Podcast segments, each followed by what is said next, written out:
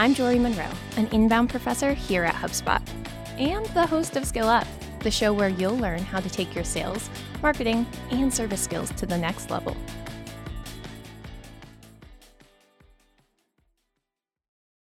So, we've established that you need to get your marketing and sales teams working together, and that sales enablement is a great way to do that.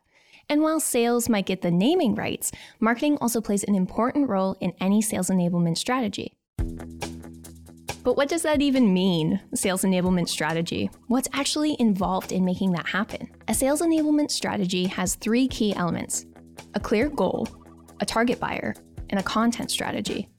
And any strategy worth its salt knows how to develop clear goals around each. So let's break it down. Okay, so the first thing you need is a clear goal. Remember, sales enablement is the processes, content, and technology that empowers sales teams to sell efficiently at a higher velocity. So, even though sales enablement involves marketing, the goal of a sales enablement strategy should be based on sales results, not marketing metrics.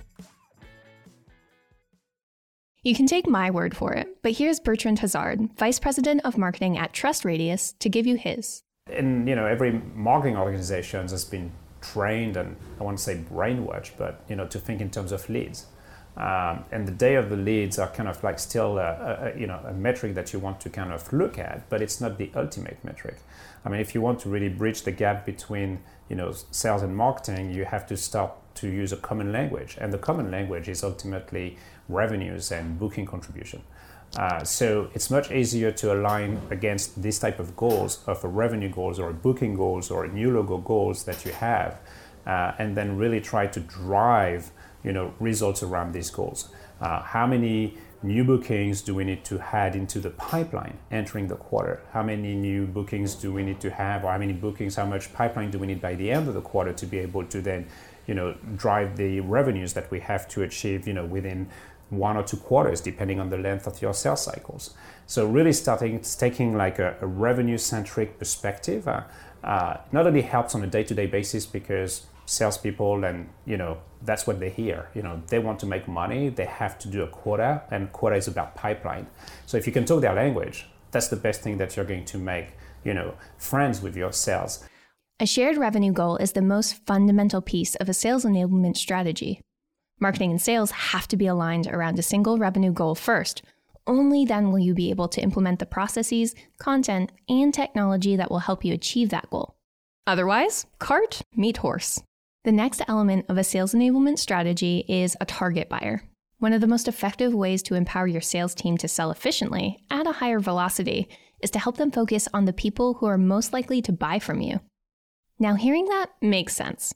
But for most sales teams, it's not always an intuitive fact. Here's Steve Bookbinder again. So every year, the game for all salespeople, how are you going to make more sales than last year? Okay. So I ask salespeople, what are you going to do to make more sales than last year? And this is what I usually get as the answer. I get three answers. All of them sound right, none of them are right. One, work harder. Oh, well, that only works if you were like taking like two hours off in the middle of every day. Here's another one. Be, uh, my, actually, my favorite one work smarter. Oh, yeah. How would the work smarter thing work? Would you go to the smart machine and turn it up from seven to eight? Yeah, I was on seven. Like I, I tell people in my first year in sales, I'd heard about that. You could work smarter to make more sales and the goals go up. So I was deliberately stupid. Yeah, in my first year, I purposely stupid. Here's another one be more productive. Well, it's not really about being more productive because I mean, you could do certain things to be more productive, but salespeople are already productive, and they often confuse busy with productive. But here's the bottom line if you could be more productive, wouldn't you already be more productive? Of course you would. So there's only one way to make more sales.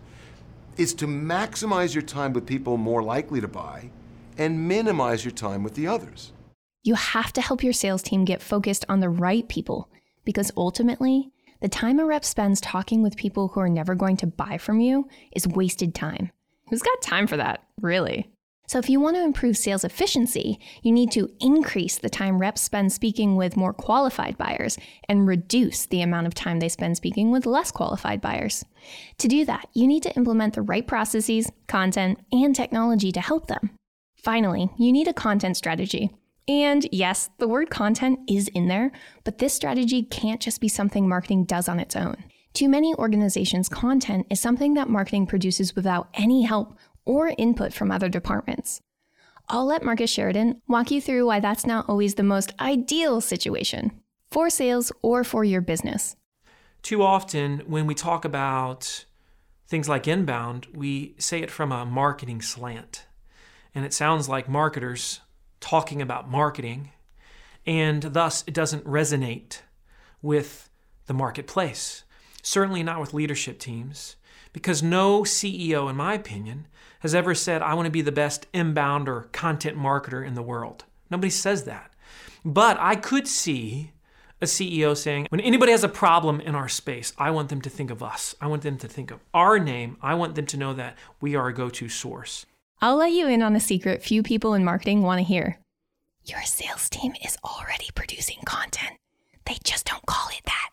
But make no mistake, salespeople are also content creators, and at most companies, they're a completely untapped source for content. Here's Todd Hockenberry, owner of Topline Results. Salespeople are important to this because they hear the questions in the field. And when a salesperson gets a question, the answer is content. And they don't see it as content, but it might be a phone call, it might be an email, it might be a, a PowerPoint presentation they do to answer these questions. Well, feed it back to marketing. Pretty simple, but a lot of times that doesn't happen. Okay, let's recap. Your sales enablement strategy needs three key elements a shared revenue goal, a target buyer who reps get to spend their most valuable time with, and a content strategy that involves input from the sales team. Once you have those things in place, you'll be able to build processes for each of them. In the cherry on top will be the technology needed to improve and accelerate those processes over time. Next episode, we'll dig into how you can create your sales enablement vision and tackle some goal setting. All that and more coming up next. I'll see you there.